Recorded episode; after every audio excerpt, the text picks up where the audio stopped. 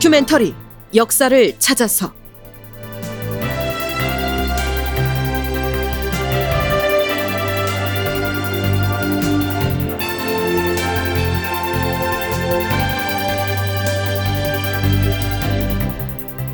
제 1195편 이괄 반역의 칼을 뽑아들다.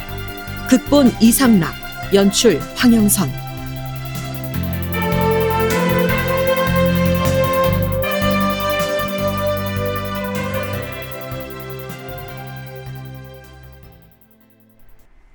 여러분 안녕하십니까? 역사를 찾아서의 김석환입니다. 인조 제위 2년째인 서기 1624년 정월 전직 교수 신분인 문회, 이우, 김광숙 등이 대궐에 몰려와서 반역을 모의하는 세력이 있다고 고변을 하죠. 윤인발 등이 작당을 해서 인조의 삼촌뻘인 인성군 이공을 새로운 왕으로 추대하려는 역모를 꾸미고 있다. 이런 내용입니다. 고변자들을 대궐로 잡아들여 추국을 해보니 영의정을 지낸 바 있는 기자헌을 포함해서 그 시기 평안도 병마사로 가 있던 이괄과 그의 아들 이전을 포함한 많은 사람들의 이름이 영모 관련자로 줄줄이 거명됩니다. 그들의 공초 내용은 어딘지 허술해 보였습니다. 하지만 인조 반정의 주체 세력인 조정의 실세들은 이 괄의 이름이 거론되자 아연 긴장을 했겠죠. 이 괄은 부원수에다 평안도 병마절도사로서 만 오천의 병력을 직접 지휘하고 있었으니까요. 그래서 이 귀가 나서서 인조에게 이렇게 추청을 합니다. 전하, 이 괄이 영모에 연루됐는지의 여부는 아직 알 수 없사오나 고변자들의 입에서 그 이름이 나왔으니 우선 잡아다 국문을 하시옵소서. 더구나 그의 아들 이전이 반역을 꾀했다는 정황은 이미 밝혀졌사옵니다. 아들의 일을 어찌 아비가 모르겠사옵니까? 그러나 인조의 반응은 완강합니다. 이괄은 매우 충의로운 사람이요. 그가 어찌 반역할 마음을 지녔다는 것이오. 이것은 흉악한 무리가 그의 위세를 빌리고자 꾸며낸 말일 것이오. 도대체 무슨 근거로 그가 반역을 할 것이라고 말하는 것이오? 인조가 오히려 이 귀를 강하게 나무랐다는 이 내용은 지난 시간 말미에 소개를 했었죠. 자, 그런데요. 사헌부와 사간원에서도 같은 주청을 하고 나섭니다.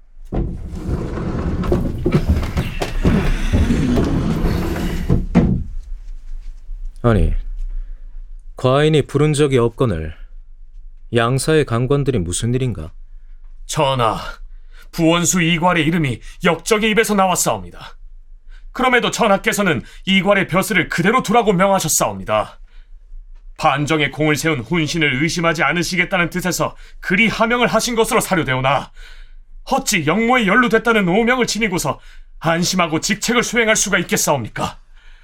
주상 전하, 이미 반역을 모의한 무리의 입에서 이괄의 이름이 여러 차례 나왔으니 그대로 관직을 갖게 할 수는 없사옵니다. 근자에 누차에 걸쳐 빈발한 옥사는 사대부들에게 나쁜 영향을 미치고 있사옵니다. 누구는 의심스럽다 하여 잡아 가두고 누구는 믿어온 사람이라 하여 놓아둔다면 옥사를 처리하는 조정의 채무가 어찌 되겠사옵니까? 이괄을 빨리 잡아와서 국문하도록 명하시옵소서! 이괄을 국문하도록 명하시옵소서! 그러나 인조의 반응은 요지부동입니다. 이괄은 매우 충의로운 신하인데 어찌 그가 두 마음을 품었을 리 있겠는가? 흉악한 무리에 가당치 않은 말만을 믿고서 의심하지 않아야 할 사람을 의심하게 된다면 이는 스스로 흉악한 사람의 계책에 빠지는 것이다. 그렇잖아도 어제 이기가 두세 번에 걸쳐서 이과를 국문해야 한다고 청하기에 과인이 매우 괴이하게 여겼었다. 그런데 너희들이 또다시 이 일을 논하다니 어찌 이리도 생각이 모자랄 수가 있는가? 옥사를 다스리는 목적은 진위를 밝히는 데 있는 것이다. 더구나 평안도 병마사와 부원수의 직임은 이괄이 아니면 누가 맡겠는가? 다시는 찾아와서 번거롭게 하지 말라!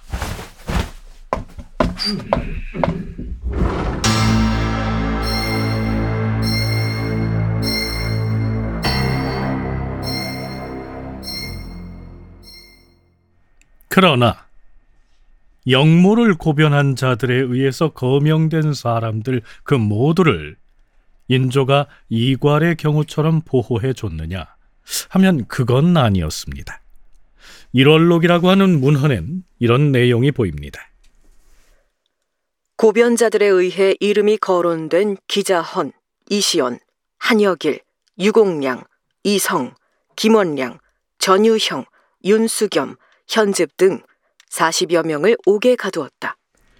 일단 영모 혐의로 이름이 거론된 사람들 대부분을 옥에 가둔 것이죠. 또 한 가지 중요한 사실은 인조가 이괄의 영모 혐의는 강하게 부정하면서 그를 잡아다가 국문하라는 주청은 물리치지만 이괄의 아들 이전을 잡아다가 국문해야 한다는 주청은 받아들였다는 사실이었습니다. 선전관 김지수, 의금부 도사 고덕창, 그리고 가도사 심대림은 당장 평안도 영변으로 가서 이괄의 아들 이전과 순변사 한명령 등을 잡아오도록 하라.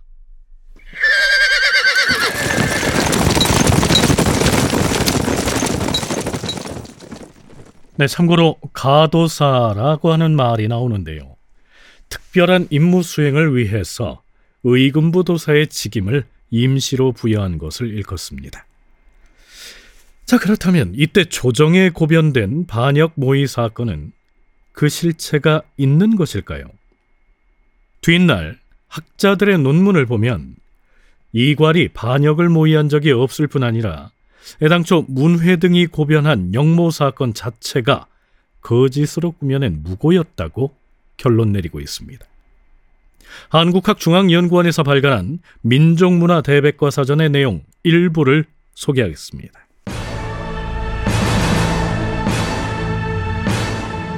인조 반정 후에 반정을 주도하여 정권을 장악한 공신들은 반대 세력을 극도로 경계하여 반역의 혐의로 잡아들이는 경우가 적지 않았다.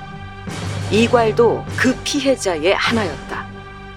1624년 1월에 문회, 허통, 이유 등은 이괄과 그의 아들 이전을 비롯하여 한명년, 정충신, 기자헌, 이시연 등이 불측한 생각으로 변란을 꾀한다고 고변하였다.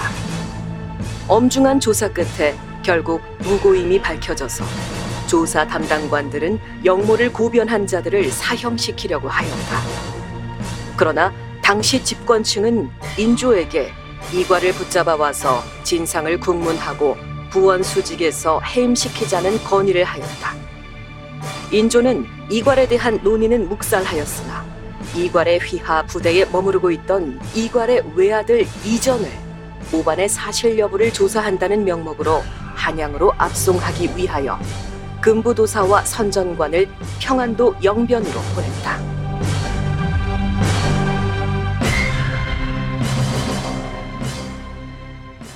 이렇게 된 것이죠. 그러니까 실체가 없는 거짓 고변을 이용해서 조정에서 이괄의 아들을 체포해 오라는 명을 내리지만 않았어도 이 이괄의 난은 일어나지 않았을 수도 있다. 이런 해석이 가능한 겁니다.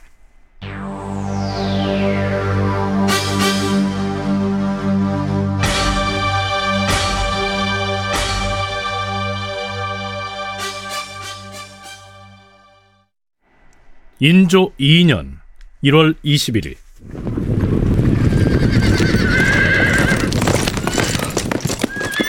선전관 김지수, 의금부 가도사 심대림과 고덕창 등이 드디어 영변의 이괄 군영에 도착합니다.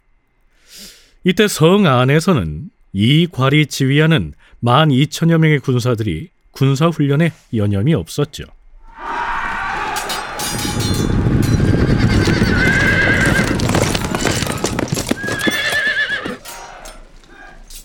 나는 어명을 수행하기 위해 조정에서 파견 나온 선장관 김지수다. 나는 의금부 도사로서 어명을 집행하러 왔노라. 어서 성문을 열어라. 기다리시오. 지금 부원수께서는 군사 훈련을 지휘하고 있으니 용무를 알려주시면 일단 들어가 보고하고 나서 지시를 따르겠소. 부원수의 아들 이전이 영모의 가담에 따른 고변이 들어왔다. 그래서 속히 한양으로 압송해 오라는 어명이다. 부원수에게 당장 이전을 내놓으라고 전하라. 기다리시오. 히랴! 의금부 도사 일행을 성문 밖에 세워두고서 이괄의 수하인 군관이 철옹성 안으로 들어갑니다.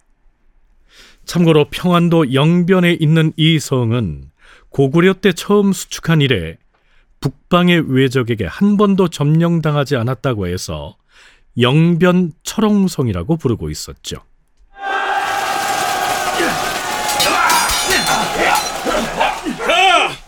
모두 훈련을 멈춰라. 이 괄이 병사들의 군사 훈련을 중지시키는데요. 연려실 기술의 기록을 살펴보지요. 금부도사와 선전관 일행이 병영에 도착하였는데 그때 이괄은 한겨울임에도 불구하고 스스로가 정예병이라고 일컫는 직할부대 병사 1만 2천과 항외 130명에게 군사훈련을 시키고 있었다. 이때가 음력 정월이고요. 지역이 평안도 영변이니 그야말로 엄동설안인데도 군사훈련을 하고 있었다는 것으로 봐서 이괄은 군 지휘관으로서의 임무는 성실하게 수행하고 있었던 것 같습니다. 아니요. 이괄이 일찌감치 반란을 계획하고 있었다고 주장하는 쪽에서 보자면 반란군의 도성 진입 작전을 위해서 군사 훈련을 하고 있었다. 이렇게도 볼 수 있겠네요. 연려실 기술에 실린 관련 기사의 다음 내용은 이렇습니다. 나리, 부원수 나리. 무슨 일인가? 그 큰일 났습니다.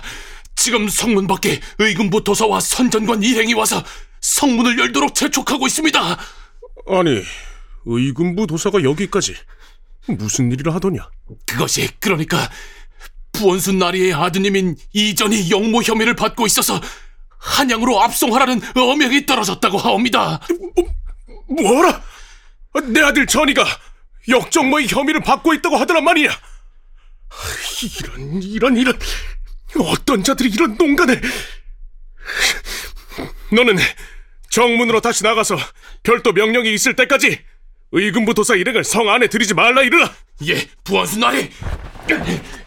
이수백, 기익현, 최동문, 이정배 등을 당장 들어오라고 전하라.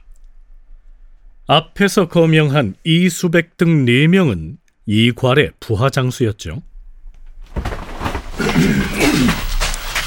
원수나리, 무슨 긴급한 일이 있습니까? 북방의 국경 방위는 별 이상이 없다는 보고를 받았는데 지금 의금부 도사와 선전관 등이 찾아와서 내 아들 이전을 영모 혐의로 압송해 가겠다고 성문 밖에 대기하고 있다. 아니 영무라고요? 아니 영무라니요. 이 무슨 날벼락입니까? 상황이 이러하니 어찌하면 좋겠는가? 아, 글쎄요. 그것은 부원수 나리께서 결정을 하셔야. 어찌되었든 어명을 받고 왔는데 응하지 않을 도리가 없지 않겠습니까? 장수들은 지금부터 내 말을 잘 들으라. 나한테는 아들이 하나밖에 없다. 이전은 내 유일한 혈육이다. 그런데 영모 혐의로 압송을 한다 하였으니 지금 그 애가 잡혀가면 필시 죽음을 면치 못할 것이다. 도성에 들어가자마자 곧장 추국장에 끌려 나갈 터인데 어찌 온전하기를 바랄 수가 있겠는가? 이전이 반역죄로 처형되면 아비인 나도 혐의를 피할 수 없을 것이다. 돌아가는 상황이 매우 다급하게 되었다. 남아로 태어나서 기왕에 죽을 것이라면 잡혀 죽으나 반역을 하다 죽으나 죽기는 마찬가지가 아닌가? 어찌 머리를 숙이고 순순히 잡혀가서 죽음을 당하고만 있겠는가? 부원수 나리.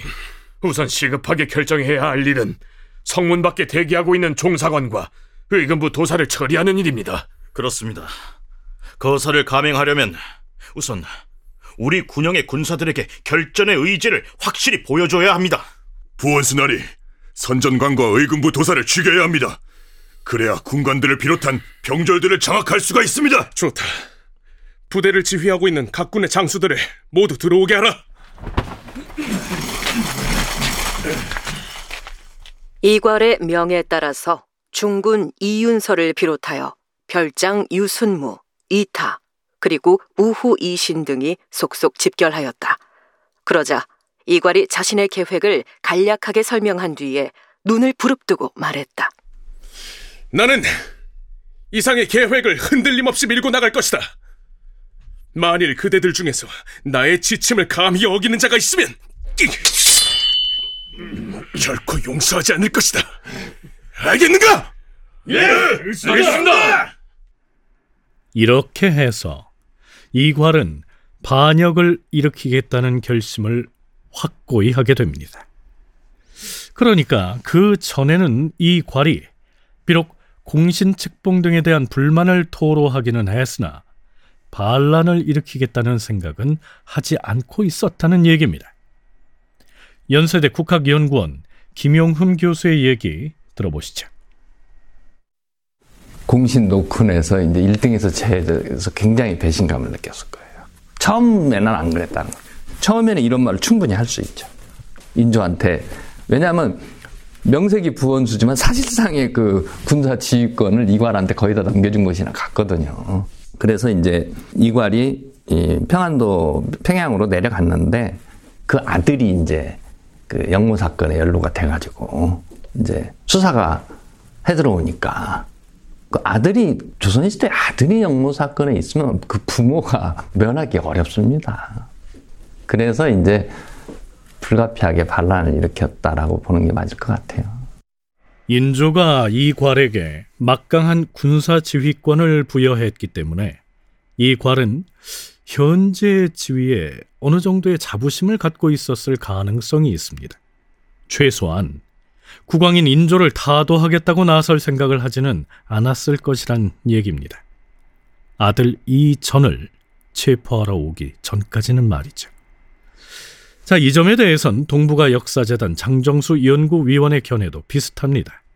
이괄이 결정적으로 돌아선 거는 이 녹음 과정이었겠지만 정말 그야말로 방아쇠 당긴 건 최후의 순간이었을 것 같아요. 내 아들 잡으러 왔을 때. 그거 그 아들을 잡으러 왔잖아요. 금부도사가. 제가 봤을 때는 상당히 한 50%는 조금 우발적인 측면도 있었을 것 같다. 그러니까 내가 정말 겨울이 되면 도성으로 쳐들어가야지 이런 계획을 몇 달 전부터 세웠다기보다는 상당히 좀 여기 머리끝까지 화가 나 있는 상황인데 거기에 이제 불을 붙여버린 그런 셈이 아니었겠느냐. 이건 제 개인적인 생각입니다. 제가 이런 앞뒤 이제 무장들 간의 관계 같은 걸 봤을 때는 최후의 순간에 이것들이 정말 한 것 같아요. 최후의 순간에 반역을 결심했다고 했는데요. 그 최후의 순간이란 바로 의금부도사 일행이 아들 이전을 압송해 가기 위해서 영변에 도착했을 때였을 것이다. 이런 얘기입니다. 자, 그런데요. 거사를 일으키기 전에 먼저 해결해야 할 일이 있지요. 이 괄에 아들 이전을 압송하라는 어명을 받고 지금 성문 밖에 대기 중인 선전관과 의군부도사 일행을 어떻게 처리할 것이냐 하는 문제였습니다. 자, 과연 이 괄은 국왕의 사신으로 영변에 온 그들을 어떻게 처리할까요? 다큐멘터리 역사를 찾아서 다음 시간에 계속하겠습니다.